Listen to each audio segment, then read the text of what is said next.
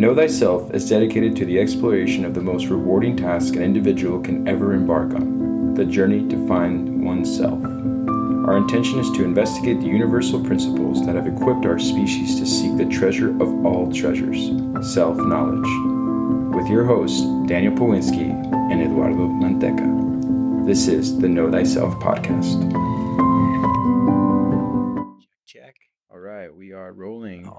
Right. Okay, episode 10. Episode 10. I'm excited. this is very exciting, my man. yeah this is this has been great and uh you know want to thank all the listeners um that uh have been supporting us from the very get-go and and welcome to the new listeners who are just about to embark into this uh, new episode on the eighth principle um the lost principle and um really this is something that i and daniel took away from um mark passio.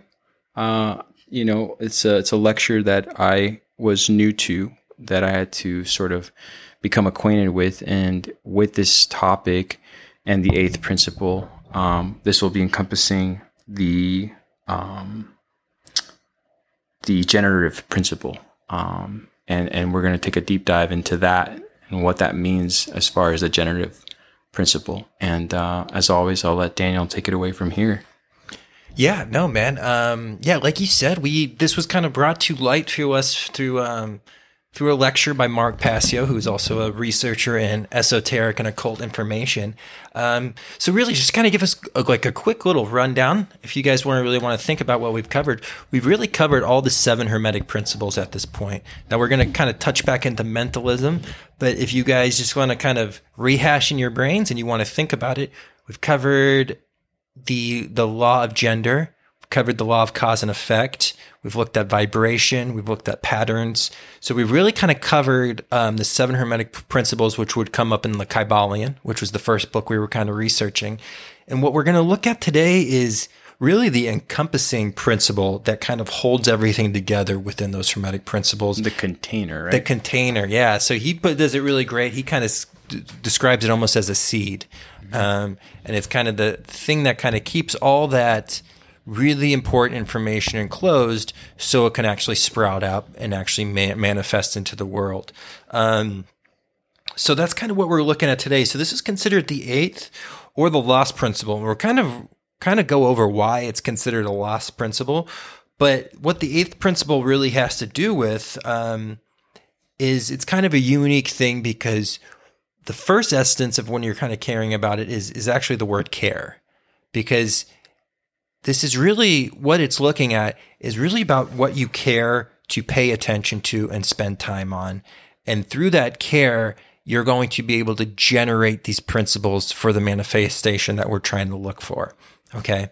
So this whole, this whole process has been about, you know, how do we, how do we manifest what we really want in this world? And not so much material things but more spiritual and mental growth is what we've been really kind of looking for. So what this principle really is considered is the generative principle. So we've what we're really almost going to be focusing on today is um, if you really think about it we've really kind of done a lot of focusing on the brain. You know we broke down the brain. We've always talked about there's been a lot of psychology that's been we've discussed. So today we're really going to be discussing the heart so the Tin Man and the Wizard of Oz got to ding in that Wizard of Oz reference, yep. right? And really, what we're talking about is generative energy. And if you think about it, your heart is the generator of your blood or your blood force energy. Your heart is the generating force that keeps the whole system going. Okay. And this is really, really important because this is going to be really what when we were talking about cause and effect this is kind of what gets causes into motion is what we kind of pay attention to and what we care to pay attention to. Um, so this is really about that creative essence and it really is going to again kind of encompass everything that we've already spoken about in the past. Um, so this generative energy is also why the bible the book of genesis is so important. Um, and this is just really what we're talking about is that life force energy. And this is how we pump life. This is almost like the human will, like we spoke about last week, but this is how we pump life into our actions and into our thoughts. Okay. And what you really want to do with that energy, the first thing you want to do is really directing what you care about. Because what you care about is going to be generating that energy for what you really want to become. So you actually have to care about learning this information before you'll ever get thoughts about this information, if that makes sense. Like we were talking about you know, we've had a lot of questions coming through on Instagram, like, how do I raise my thoughts and how do I raise my vibration? Like, how do I raise the thoughts that are coming into my mind? How do I get them from a higher vibration and a higher frequency? Well, you have to care about having better and higher vibration thoughts and higher frequency thoughts first. Right. So that's what's going to actually generate that energy to make, to collapse those waves. Um, so the heart is really going to be that pumping energy um, it can almost be seen as like like we said, the human will or the ego.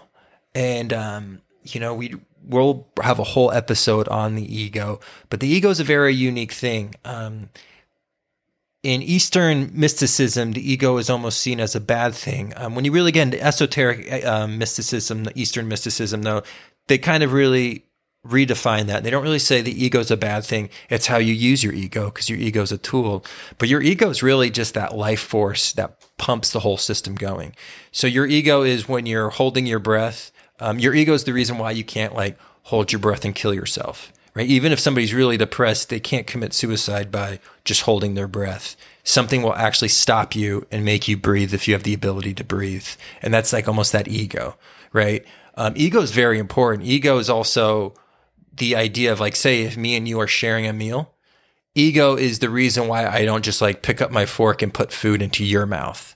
Like the ego is just like, no, you need to nourish yourself because like if I had no ego, I would just be like stabbing the strawberry and just like putting it in your mouth, stabbing the cheese and putting it into your mouth, right? The ego is just like, no, you need to take some of that nourishment and actually like funnel your own generative right. force. So that's kind of something we really want to kind of keep in understanding today um, is kind of what we're really talking about. But how do we use that generative energy for the creation? So what we were talking about last week was, you know, we're we're trying to take the will, and you almost impregnate the subconscious with what you want done. Well, where's that energy from the will coming from? It's coming from this generative care, this generative principle of this energy. And what you care about is what you're going to put your energy to. Right. And that's really important. Right, right, and and it's it's important to distinct and I, um to make a distinction between care, as in the care we know within compassion and love. You know, mm-hmm. this is like a as as I've listened to the these lectures or understanding like more about what this idea of caring is is what you care to do, which a lot of us don't really care, but what you care to do will generate that um, the heart, mind, and the guts mm-hmm. to get things moving, right? Right. That, I mean, that's something that I know we've talked about before, but like, um, I know a lot of people opt out of caring because they think, well, what's the point? And that's where you you will lack in generating anything. Yes. You know. Um, but sorry, uh, I didn't want to throw you off. No, no. I again, that's a that's a great point because you know, though, again, we've had so much great response from like Instagram and the website and people sending us questions of like, how can I put causal factors into process? How do I get, you know, how do I get from living in the effect to living in the cause or how do I get to generating my mm. own hmm. causes? Um, you have to care to do that, care. you know? So again, care is like this first step. Now that like, as we were really like doing the research of this podcast this week, it was just like, oh man, maybe this this should have been the second episode and not the 10th episode because this is really where the first process is looking. So when you're really, um, to kind of like our more experienced occultist um, out there who listen to this podcast, this is a great this is a great reference point when you're talking to a new individual that's new to this subject, or if you are new to this subject. Like, where do I begin? Uh, first step is just to you know care about growing with your thoughts, care about growing with your feelings and care about growing with your actions into a higher aspect. And you will also start, you'll start actually generating that energy to start pulling that information your way. Um, so again, we need to care about stuff. It's so, it's so interesting that we don't care about stuff. And then kind of think about the stuff you did care about that maybe once you got the result of it, it wasn't so important. You know, like, people that really want a promotion and they end up getting that promotion. And again, you you want to like, you know, accelerate in your career, but it might not brought the end happiness that you really thought it was going to. That doesn't really matter that the end happiness wasn't what you thought it was. You cared about getting that event to happen in your life and notice how you generated energy to actually track that into your life. So we do care about things. It's just, am I caring about the correct things? Am I caring about the right things?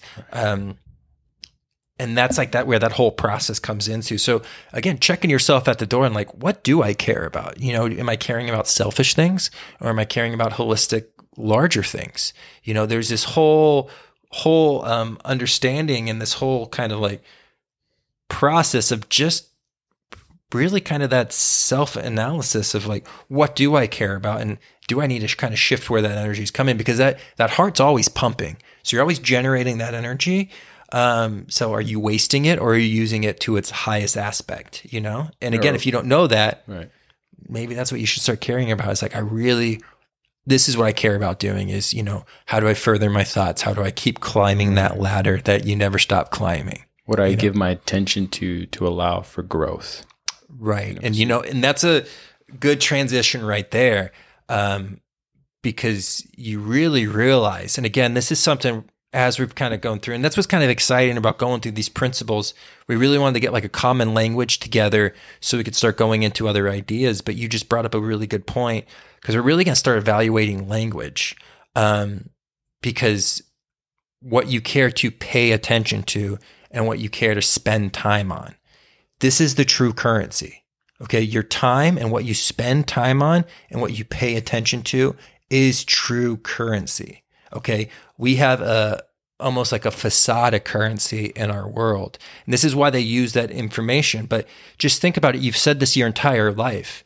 What I spend time on and what I pay attention to is what I get in life. Okay. It's the same thing as what I spend money on and what I pay for is what I physically get with the monetary system it's no different. This the monetary system was based off of this system. Okay, this is why they use these words in the monetary system. So what I spend time on and pay attention to is what I get in my currency. Like even when you break down the word money, okay? Like money, if you break it down phonetically, it's mono and it's I. One eye. Money is the same thing as enlightenment. And that's why they kind of gave us that word. But really, what the true money is, what the true currency is, that one eye, that spiritual awakening, and what you pay attention to and what you spend time on, whether it gets you real wealth or the fake fiat currency that where everybody's running around to and kind of worship today. But that whole word, the whole the whole economic system is based off of spiritual principles. And that's something that we have to be aware of. That there's no there's no coincidences. There's only synchronicities, right? Yep. We've spoken about this. Um, like even just think about the words like your account of a situation. That's your account. This is my account of my current currency, what I'm currently seeing, and this is my account, right? And you, with when you're at your bank, you have an account balance. Well, what is your account balance? What is your perspective of the situation? How much spiritual currency do you actually have? Are you balanced in your spiritual understanding? So all this information, like when you think about time, time is actually the true monetary, really the, the true monetary like indicator in the world. And we almost we chase this false understanding of it, but when we really think about it, it's what we spend time on and pay attention. Now, you can spend time and pay attention on getting money, and that's what will happen, and you'll generate, you know, physical money. But you can also just like skip that process, or you can go a little bit higher and spend time and pay attention on gaining, you know, spiritual understanding and mental understanding, and it could just almost transcend that physical. Yeah, you have to let one rise above the other. And unfortunately, some people have, or for most of us, we're brought into this monetary system that we're talking about as the superior and the spiritual being the one that sits below as a denominator. And that's something you can assess later on your free time. Well, you're wrong. You should be making that your your main objective on top because if you really do that meaning if you take care of your spiritual or you at least take care of the inner uh, workings of, of what you should be focusing on to pay attention to, you will find out that what you paid attention to and what you spend your time focusing on will actually generate that secondary monetary uh, uh, wealth on its own. And that's what you'll hear a lot of these people talk about when you hear, well, I started following my dreams or I started doing what I was meant to do, meaning they worked with their actual heart and not being afraid of not making, um, you know, not, not being able to make that, that secondary, uh, I'll call it the secondary way of making, you know, uh, money. Um, they'll make that their second priority and the money just follows. So you'll hear people say that. They're like, once I started to really work on what I right. really was meant to do, the money just came. But they don't teach you that. They actually do that invertedly. So you're focused on the wrong one first and then the other one which you should be focusing on which is yourself becomes a second. And by the time you get to that you're so tired chasing this other illusion that you're just like well i guess i'll work on me later. And it's like look you're only here one time. Like why would you put that as your second priority? It should be the other way around. Right right. Sorry no. to make that so long but that's kind no, of how i was no, like trying that's to 100% man. That's but a, um, yeah anyways no it's it's so true you know like um our true income right right that's that's really what we're kind of talking about there. You know, your income is what you take into yourself. You know, that's knowledge, that's um, that's emotional understanding, even like our food and our water. You know, what are we actually taking into our income, and what is true income? Right. That spiritual understanding, and that monetary success should just be a byproduct to it. You don't want to chase that monetary success because one thing with that monetary success is if you've noticed, rich people always are never really that comfortable with their money. They always need to get more money, get more money, and they just kind of keep on that rabbit wheel going, you know. And it's this like dangerous, dangerous idea because they just kind of keep on that wheel because they can never have enough of that, you know. Where spiritual knowledge and spiritual income is really right. what we kind of want to focus on and kind of really generate. Yeah, and like for instance, for people who who are thinking about the law of attraction, one of the things within that, it really will always derive from caring. You know, what you do and how you care about it um, will generate that, which is the law of attraction, which will give you what you want. You know, if, if, if, if we can all just think that way, we would all have what we really need if we really cared enough. But instead, it's not the way we're kind of brought into to figuring out how to um, live our experiences right now. You know, it's not, it's not something that we're taught. So, anyways, um, yeah, no, absolutely, man. So what we care about acts as that driving force of our thoughts and our actions, and that generative force is it's everything. You know, um, unity consciousness. Unity consciousness, yes, sir. Yeah, and you know that one thing too is. Um, just how important this process is and why it's called the lost principle is because you're right. We we almost lost the idea of what we care about in this world because we are so busy and we get so almost diluted with life that we do kind of lose track of really what it is we should be caring about you know so this this whole generative principle is that understanding that you know we're generating this energy we should be using this to the highest kind of good um, and we've seen this throughout history when um, if anybody's familiar with um, one thing that you kind of want to pay attention to is anybody that's familiar with like Freemasonic symbols. So this is what the G actually stands for in Freemasonry. So how Freemasonry works is there's different levels that you go through. So when you first join Freemasonry, and this is the majority of what people will get, there's different degrees. So most people will stay between like the first and the fifth degree of Freemasonry. Um, and that's really what you would consider like esoteric Freemasonry. Just like we had ex- exoteric Christianity and esoteric Christianity, it's the same thing with Freemasonry. And what Freemasonry will tell you in the very beginning is this G stands for geometry. Mm-hmm. Okay. Now that it does, it does stand for geometry. And if you ever look at it, there's a square and there's a compass. So like to the initiates ahead, they're like, oh yeah, that's exactly what that means. So as they go later on in those steps, the they get undisclosed a little tr- a little bit differently. So when they get to like the ninth and the tenth degree, they're like, oh, you know how we said that was geometry? Well, it means geometry, but it actually means God. Okay, so now then these Masons are like, oh, okay, that means God. I know the secret understanding of that. And then as you kind of raise up that, the G stands for gnosis, which is knowledge in Greek, right? Um, this is where we have the Gnostics, which is another esoteric um, Christianity sect. Um, that's a fascinating group that we'll we'll go into much more detail about. Um, but it's not until you become a 32 second degree Mason that they actually tell you that that G stands for generation, Genesis, and that's the lost principle. So this is actually we just saved you all like 30 years of having to go through any kind of Freemasonic initiation. um, but this is like one of the big things that they they uncover for you and um, again, Freemasonry, there's a lot of good that comes from Freemasonry, and there's a lot of negative stuff that comes from Freemasonry. It's just like any other situation. You can have light Freemasons and you can have dark Freemasons. Some people take the Masonic information and they use it um, to manipulate, and some use it to the expansion of consciousness.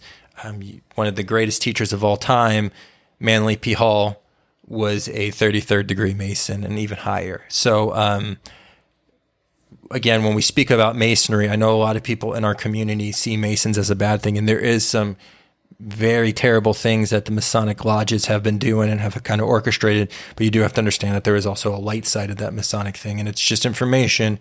What you do with that tool of that information really depends on, you know, like we talked about with the hammer. You can use the hammer to hang a picture, or you can use a hammer to hit your hit somebody that action kind of comes down to you. So what you do with this knowledge, again, is like all occult knowledge. So what Freemasonry is, is just really a school that kind of teaches this knowledge. Uh, but that's what it is. In the 30 second principle, it means um, generation. It's Genesis. It's this lost principle and to say that like, this is a force that is going through you. There's no stopping this force or your life cease to exist. So it's happening whether you like it or not. What are you doing with that energy? And that's again with like all these occult principles. Right. Um, but you know, really, if um, great subject for people to really um, look into too is you know Freemasonic initiation. You know, like why is it thirty two degrees?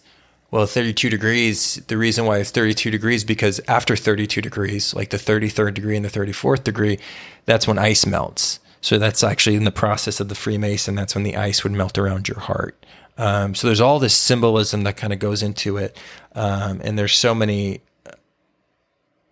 big figures in history that were Freemasons. I mean, even if you look at the the founding of this country, a lot of those individuals were Freemasons and they had Freemasonic ideals. And again, where you kind of stand with that is um, you can kind of have your own perspective on that situation. But again, we, if I know thyself, we kind of really see that there's definitely dark Masons, but there's also light Masons. So there's a lot of great information that comes from that organization. But um, I mean, for them to make that their final teaching of what that G represents in Freemasonry. And if and if you're not aware of it, just look up the uh, the square compass Freemason logo, and you'll see that G. It's a capital G. Um, but again, that's the last the last. Um, because I guess after you get past the 32nd degree, you're kind of like a, it's like almost like secret initiation. But that's like the last one of the last teachings of the 32 degree Masons is that G separates Genesis and you know, people could spend their whole lifetimes and not become a 32 degree Mason. So for you to get that information and for you to understand how important this information is and that this information is very much a lost principle. So it's something you really, really want to start thinking about. How do I kind of implement this into my life? Um, because this is one of those occult secrets, almost like the eight pointed star, um, that that information is just not really spread out as much. So we were very lucky to have Mark Passio break that down. Um, but you know, I read the Kybalion a long time ago, and I've studied the seven Hermetic principles, and I never really came across this lost principle. That's really like again, that's the seed that encompasses everything in it. Um, but once I did, it really opened up the idea of how what's the energy that actually pushes everything to kind of move, and the what's that pumping the life force in these natural laws, and it's this generative principle. No, that's that's, and then I'm really glad we got to talk about it because, as you said, this should have been probably our, our second episode because just reading into it, you know, the heart generates, you know, and, and to learn from like even from the Torah and the first book, the first book is the book of Genesis, you know, talking about, you know, Adam and Eve and, and, and in Hebrew, you know, Adam meaning humanity and Eve meaning life. Like it starts right there from the beginning. You know, from the very beginning, it, it's the how it, the what's being generated is being discussed right away. And so I think it's interesting that in the seven principles that we've discussed, this one happens to be the lost one. I don't know. I just found that very yeah. Well, I mean, the whole like study of esoteric and occult knowledge, you kind of feel like you're Indiana Jones, kind of. You know what I mean? Like you're kind of like uh, uncovering this information.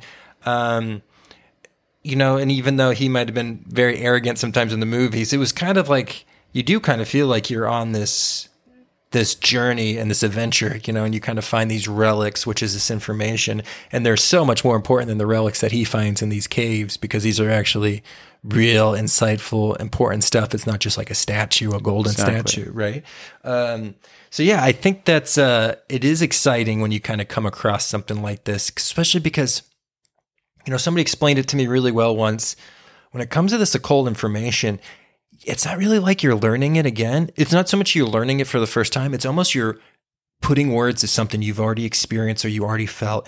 And now I think there's a range of people um, that are more intuitive than this and less intuitive. Like myself, I'm much more of an analytical left brain individual. It was it took understanding spirituality to kind of open up the right side of my brain, but I'm very analytical.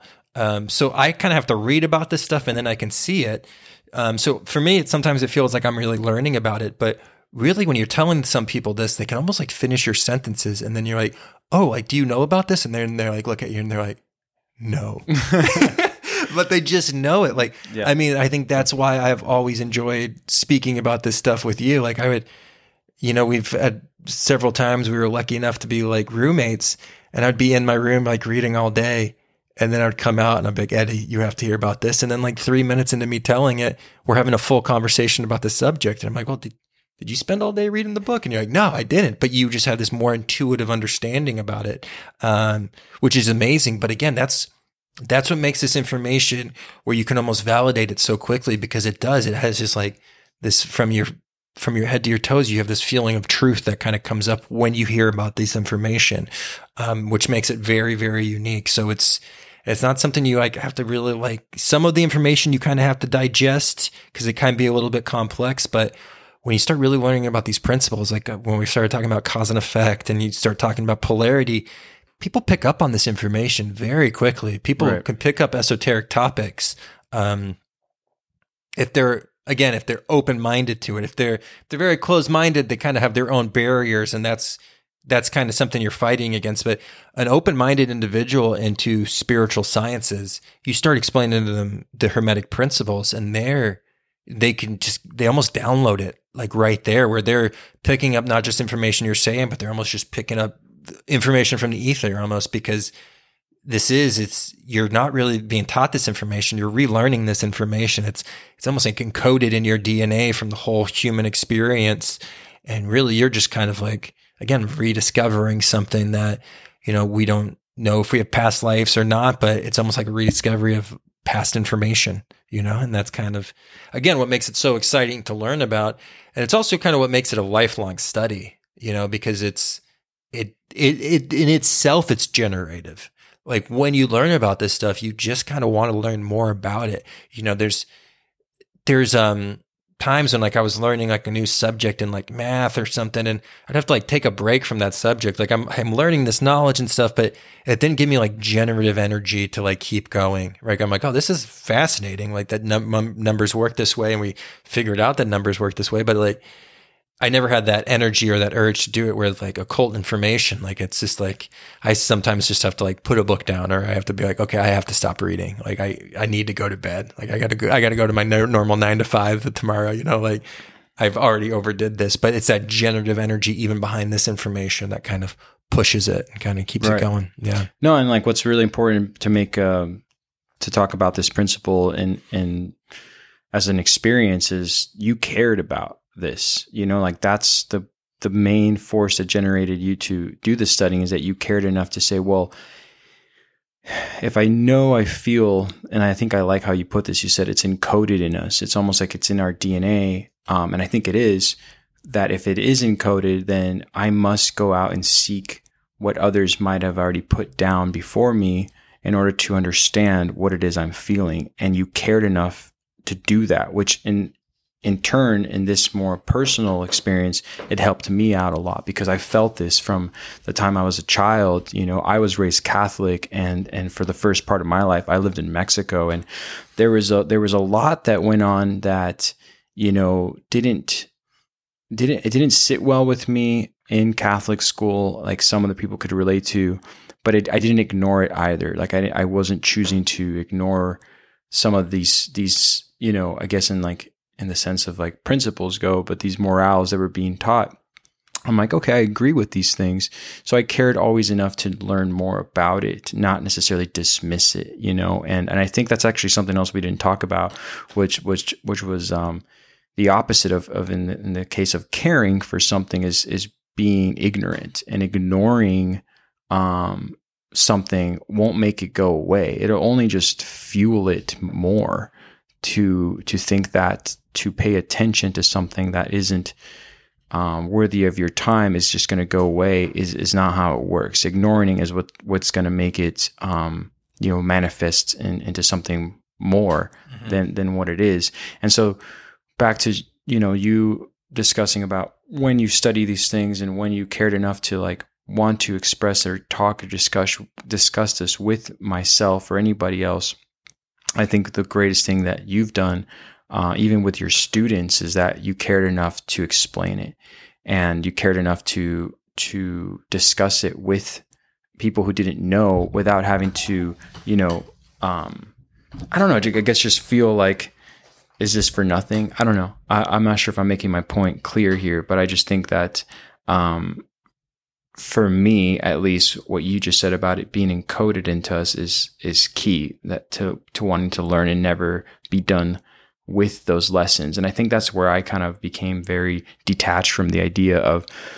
Um, in the case of Catholicism, I became very detached because most of those who were teaching these lessons rather than just admitting that they knew nothing, but they were hungry for, had an appetite to learn more about it, were declaring that they already knew everything. Mm-hmm. And that's as a child, I remember thinking like, but how can you know that? Like even this, are you not hearing the words that the man that you're talking about right now is saying that you'll never be done knowing these or, or with these lessons, but you're right mm-hmm. now declaring it right now in my second grade class, like I know everything and what you know is wrong. And mm-hmm. it's like, well, isn't this hypocritical right here? Mm-hmm and uh, and that sadly I think pushes a lot of people away from like wanting to learn more about some of these principles that fall within the realm of truth, mm-hmm. and and I think that um, I don't know I don't know if you can if well, you can elaborate on that. Yeah, no, I mean if you think about it, like um, what we care about is what we're going to generate in our lives. There's we're taught not to care about truth. Like I I don't think anybody in elementary school, middle school, or high school even spoke to me about the idea of truth. That's 12 years of education that I went through. I didn't learn anything about truth. I didn't learn anything about morals. I didn't learn anything about ethics. Okay. When I think about what I did learn is I learned about this packaged idea of what they told me science was, about this packaged idea what they told me social studies and history was. Everything was put into its package but there was no higher understanding. Again, and now I went to public schools, um, but we didn't even approach that idea of truth. That should have been the first thing that we went over, you know, in kindergarten. And I should have went over it again in first grade, second grade, third grade, fourth grade. Should have been the first day of every class was this is truth. This is what morals are. This is what your character is. This right. is what you need to develop. None of that stuff was given to us, right? So we didn't care about that information. What did we care about? I got to learn math or I have to learn science to get to a university. And I'm going to get trained, I'm going to get tested on both math and science to go into college. And that's what I need to focus on. So that's what I care about. So these are the opportunities, and this is the stuff that's my life is actually going to generate for me. Um, and so we didn't, we weren't even caring about the correct things. You know what I mean? So it's just so interesting. Um, and from that, you know, I, I came up from a family that wasn't very religious. Now, again, they were very, I would say they had morals, but we didn't have any kind of, you know, higher ideal morals. And then in the society I lived in, it really didn't push it. So, you know, all the way up until I was 24 years old, I didn't believe in anything beyond the five senses. You know, I had like a whole spiritual awakening um, after a tragic event that happened in my life if it wasn't for that tragic event, I don't think I would have had that spiritual awakening. So I had no care about anything above the five senses. I thought that that was all just hocus pocus, I was like, there's not an old man in the clouds that looks down on me. You know, I didn't, I didn't go any deeper into it. I just cared about creating my own conclusions about the situation. I'd be like, oh, well, look how corrupt churches are. Like, right. why would I follow what they believe in? And then you learn about spirituality and you're like, oh, I don't, spirituality has nothing to do with any of the organized religion. You know what I mean? Unless you get down to the actual esoteric core of what started that religion, but the stuff that they're actually presenting now, esoterically, there's really not a lot of connections with those, right? So, you know, when you think about your own process of like what I cared about and what was important to me, this principle makes itself so apparent because what did I care about back then? It was exactly what was kind of getting generated in my life. And again, I had to kind of go through those processes, but we had no understanding of a higher care, of truth, right. of freedom, of prosperity. Again, now the word freedom gets dropped up as, you know, living in a uh, in an American public school, but nobody defines what freedom is. You know, if anything, they define freedom with liberty. And then you're like, well, what's liberty? And they're like, oh, that's freedom. And like, you can't use one word just to define another word and then just use that same word to define the other word. You know, there was no higher understanding of it. You know, freedom was supporting the troops because we're at a war. You know, and it was just like, well, why are we in this war? And they're like, well, are you anti-American? You know, is that what you care about? You care about being anti-American? You're like, well, no, obviously not. I don't want to do that. You know, and so you get like again compartmentalized into these situations where they almost create what you should care for. Okay. And we were talking about this offline. This is what the dark occultists would call the cremation of care. This is a dark occult ritual that they do. And what it's doing is it's literally cremating your care so they can reconstruct it in what they want it to be. Right. And again, with everything we're seeing that happens in this world, um, this is a very harmful thing. Like we want to like, what do you teach the children? Well, you teach them to care about the right things. You teach them to care about freedom. You teach them to care about love, and you teach them to care about truth. Everything else will fall into line if those kids can understand those principles. Absolutely. And you know, there's all this fighting, especially in this country, because we have such a terrible education system. That's because none of these principles are even introduced. You know, and even as a teacher, as because I've been a public school teacher, you get looked at like you're a crazy person if you even speak about any of this stuff in the staff meetings. Like the teachers that we get, and no offense to the, the okay teachers out there, America doesn't really want good teachers. Like there is good teachers out there, and I don't want to offend anybody who is a really good teacher, but for the majority, we almost have made it a assembly line in this country not to put out our best work. We pay that it's a really low paying job what we really want is like almost authority people who will tell you that they're right and you're wrong. And the state asks them to jump, and that authority figure is like, how high and how high do my students have to jump? And that's exactly what the system wants. Again, what are they doing? They're cremating the care. They're trying to take that care out of us. Because look at a child. Children care about a lot of things, and it's not as selfish as what we're told they care about. Like, you really start talking about like a kid like if a kid's very materialistic, you have to kind of look at the experiences they've been through. But when you really like talk to children, they care about like you being happy, them being happy. You know, they have a, a they may not have the words for what love is and what truth is, but you ever like tell a kid that like you lie to a kid like oh we're going to go to the we're going to go play mini golf after this and then you don't go play mini golf the kid has a breakdown and it's not because one, yeah, the kid wanted to play mini golf or go to the arcade, but really the kid is like, you went back on your word. Like, why would you do that? Like, that was your word. You went back on your word and you're like, oh, well, just get used to it because right, in our right. society, everybody kind of goes back on their word. And that's terrifying to a kid. A kid's like, what? Like, what, like, why speak if you're not going to speak the truth? You know, a kid will call you out on that very quickly. But as we get, um, I guess I really want to say, um, as we kind of go through this whole assembly line process, we devalue the word, we devalue truth, you know? That's why it's so amazing when you have a friend that stays to their word. Like, yeah, I'm more aware of like my friends that stay to their words than my friends that individuals that don't stay to their word. Like those individuals that will call you and just be like, "Hey, I can't hang out today, man. I'm I'm just I'm I'm just tired." Rather than I just can't do it today and they like literally told you the truth why they want to do it. Like, I'm just not feeling like hanging out. I don't want to go. Rather than the person that calls and is like, oh, hey, yeah, you know what? I, uh, I, I was giving my dog a bath and then he got out and then I'm chasing him around the neighborhood. And then you find out that the guy doesn't even have a dog. And you're like, why did you lie to me? Why didn't Yeah. you just tell me the truth? Yeah. But again, we don't live in a society like, I mean, look at our media. The media is a whole game of lies. Even our Hollywood is like a whole game of lies. Like CG, like it's a big lie. It's a visual lie. Holographics that they like put up on the screens, they're facades. It's a lie. You know what I mean? Um, That's very good what you're saying about truth. Uh, what you just said about uh, in regards to children. I, I, what you just said is, is is absolutely like oh my gosh. I mean, I one one story that I know I have when everything changed for me spiritually speaking is growing up when I was a kid. I was very fortunate to have uh, a very close relationship with my grandparents, and they were at an age where all they wanted to do is serve. And what I mean by service, my my grandfather would do Bible studies, and we would go into the poor neighborhoods in Mexico, and I would accompany him. And and and um, there's a there's a lot to those experiences that I had with him. But what I was learning along the way is he never broke my innocence or never derailed me from what we still right now call onto truth because he's saying, well, this is what I've learned based on these passages, and this is what I'm going to practice. So I was watching it happen in real time, the walk, right? You talk to talk, you walk the walk.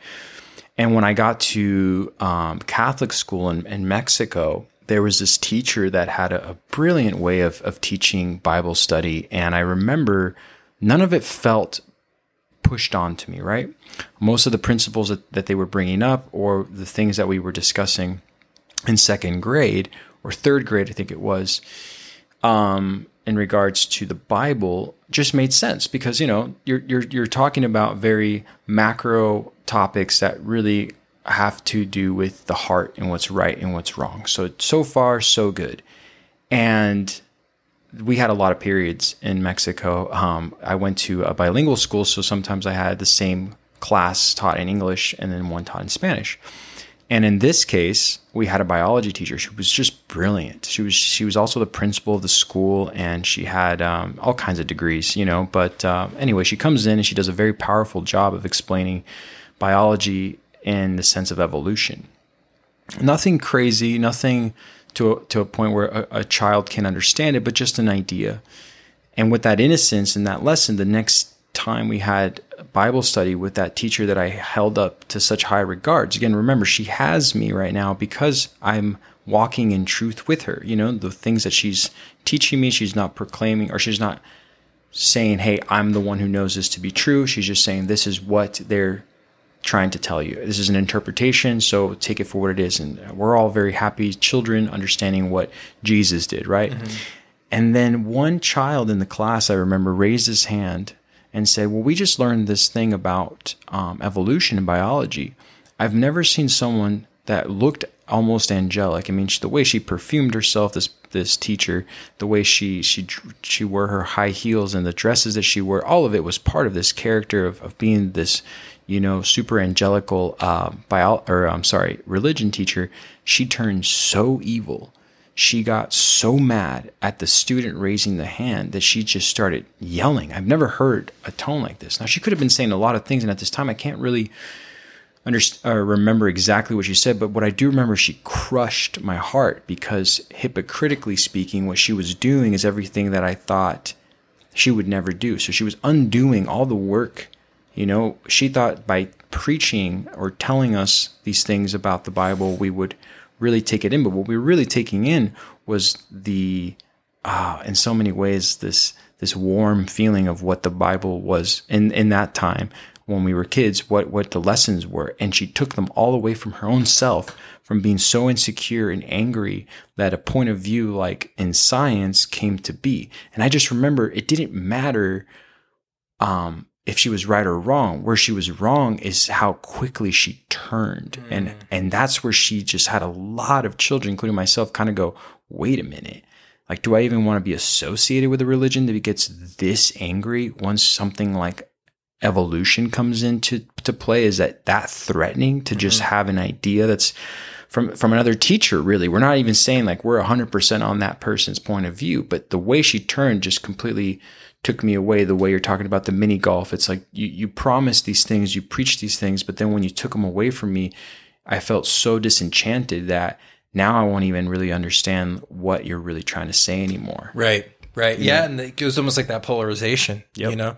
Um, yeah, I think that's a, a great way to put it and how almost you can, from that little turn up, you almost had this, everything that she taught you that was good, it now almost has this like tainted look to it. Cause you're just Yes. like, well, interesting. You know, why did you ex- respond that way? Um, and you know, again, that's, that's just the whole idea. And I'm, I'm kind of glad you brought that up because this is something I would love to really kind of work on into future future podcast. But that whole idea of like science and religion being a polar opposite of each other really is the reason why we're also learning the subjects we're learning because you really when you start understanding this science and religion actually meets in the middle and that's really what we're talking about with like occult sciences. Um, and you know i think both of those both of those camps get really angry at each other because there's no unifying middle ground in between them and they both just look at the other ones like you're completely wrong. The scientists look at the religious and they're like you're completely wrong.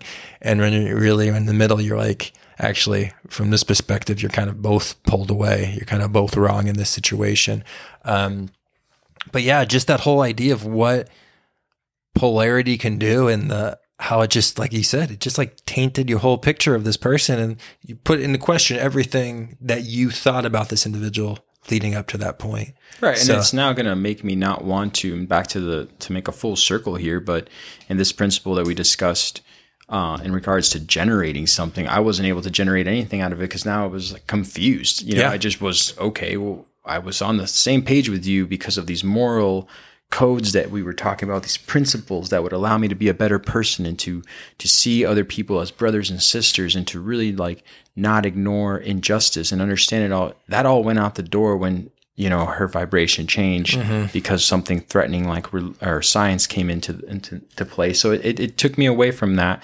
um, from creating something better for myself. right So Right. Yeah. No, absolutely. Absolutely. It's so interesting when we kind of reflect back on, you know, our education and just how formative you are in those years, you know, and how important that is and why we should be putting so much more focus for that in all, the whole world society. You know, um, it's, it's terrible when, you know, in America, we'll pat ourselves on the back because we'll go to like a third world country and like, oh, we built all those schools. It's like, oh, so we can give them the same shit education we have here. Like they were probably better. You know what I mean? Like, yeah, I'm great. You guys built a actual safe infrastructure for them, but like, are you just teaching them to the test too? Cause like that sucks, you know? So like, it's just so funny how like, again, like what you care about, like, do you really care about educating the world or do you care about, you know, pushing the influence of your textbook company or pushing the influence of your country? You know like what are what are we actually caring about as a whole society as a world society? You know what is um, we care about as a country all that stuff is connected and all that generative force is connective. So really we need to be very aware of not only what we're we are personally generating but also what our culture and our society is generating you know? And again how do we change that? Well we change that with ourselves first and we start generating you know higher understanding higher love um but just not not um counting out the heart you know if we can really conclude this to kind of tie everything back with generative energy um really the the heart is so much more powerful than just even pumping the blood. You know it is creating when people um, i know it's a big thing is to like get like a picture of your aura. People talk about your aura. Well what's generating your aura? That's coming from that heart energy. Okay so just being aware of that. There's a there's a really good documentary that was actually done as a mainstream documentary um, and it's called finding joe and um, it's a great um, it's a great reference for not only um, like the hero's journey, which we'll get into from Joseph Campbell, but it talks about the actual intelligence of the heart and how the heart is so much more important than we even give it. I mean, again, we give it so much credit physically in like a biological sense, but really in that like spiritual sense um, that we were kind of talking about today of how it's the generation of your thoughts. You know, it's the generation of your emotions, and it's going to give you the will to do the action that you're actually pulling from from those higher thoughts and those higher higher feelings. So, um, again, you know, this is also why you protect your heart and you kind of move forward to, you know, what do I care about? Really kind of evaluating. And a good exercise is just write it out on paper. You know, that's a great exercise when people really try to say, like, how do you kind of do like a spiritual process? Writing is a great process to do that. You know, write down what you care about write out a list and see if there's anything you can cross out on that list of like, do I really need to care about this? Like, is this actually that important for the development of my character or the further understanding of my spiritual self? You could probably start crossing out a couple of those things. And if you think about it, if your generative energy is split between seven things to four things, think about how much more energy you're putting into those four things. And then maybe later on, you could actually be like, you start looking at causal factors and you're like, actually, I could break that four down to two, or maybe I can even break that two down to a one. And if you think about you putting that whole generative force behind something, now you're going to be like a locomotive. You're one direction of getting that system done rather than getting pulled in so many directions, which is so, so easy for us to do in our society with cell phones, you know, the 45 hour week that we have to work. It's so easy to get pulled into so many directions. So, again, focusing the brain is so important, but also focusing that heart and making sure that you are working in unison with yourself and become that locomotion for the change of yourself and of your society. No, well said. Well said. That's a great way of of, of sort of encompassing it all and re- realizing that if it's all under one foundation, which is the heart, you can do multiple things. I mean, most people that you'll talk to who are extremely happy and they do not just one thing, but a lot of things, they're all doing it under the umbrella of that, which is either the heart or how much they care. Right. So you can categorize them by their trait of whatever they do. Um, but they'll tell you, and I can tell you this firsthand, all the things that I do in my life personally all fall and always have fall within just doing things for the the, the good of mankind. So whether that's like whether playing music or, or making videos or you know working in healthcare, it all still kind of falls in the same umbrella of what I like to live my life by, and that's why um, a lot of the time I don't doubt what I'm doing or getting myself involved in because I checked in with the heart first before doing the task. You know, not doing the task first, and um, and that just kind of makes for a great life. So yeah, if that's something that you can you can do, I can really you know what Daniel says about writing it down. Um, it'll it'll it'll definitely help in, in all aspects of life. So no, well said, man. Hey, always good, always good to chat with you, my friend.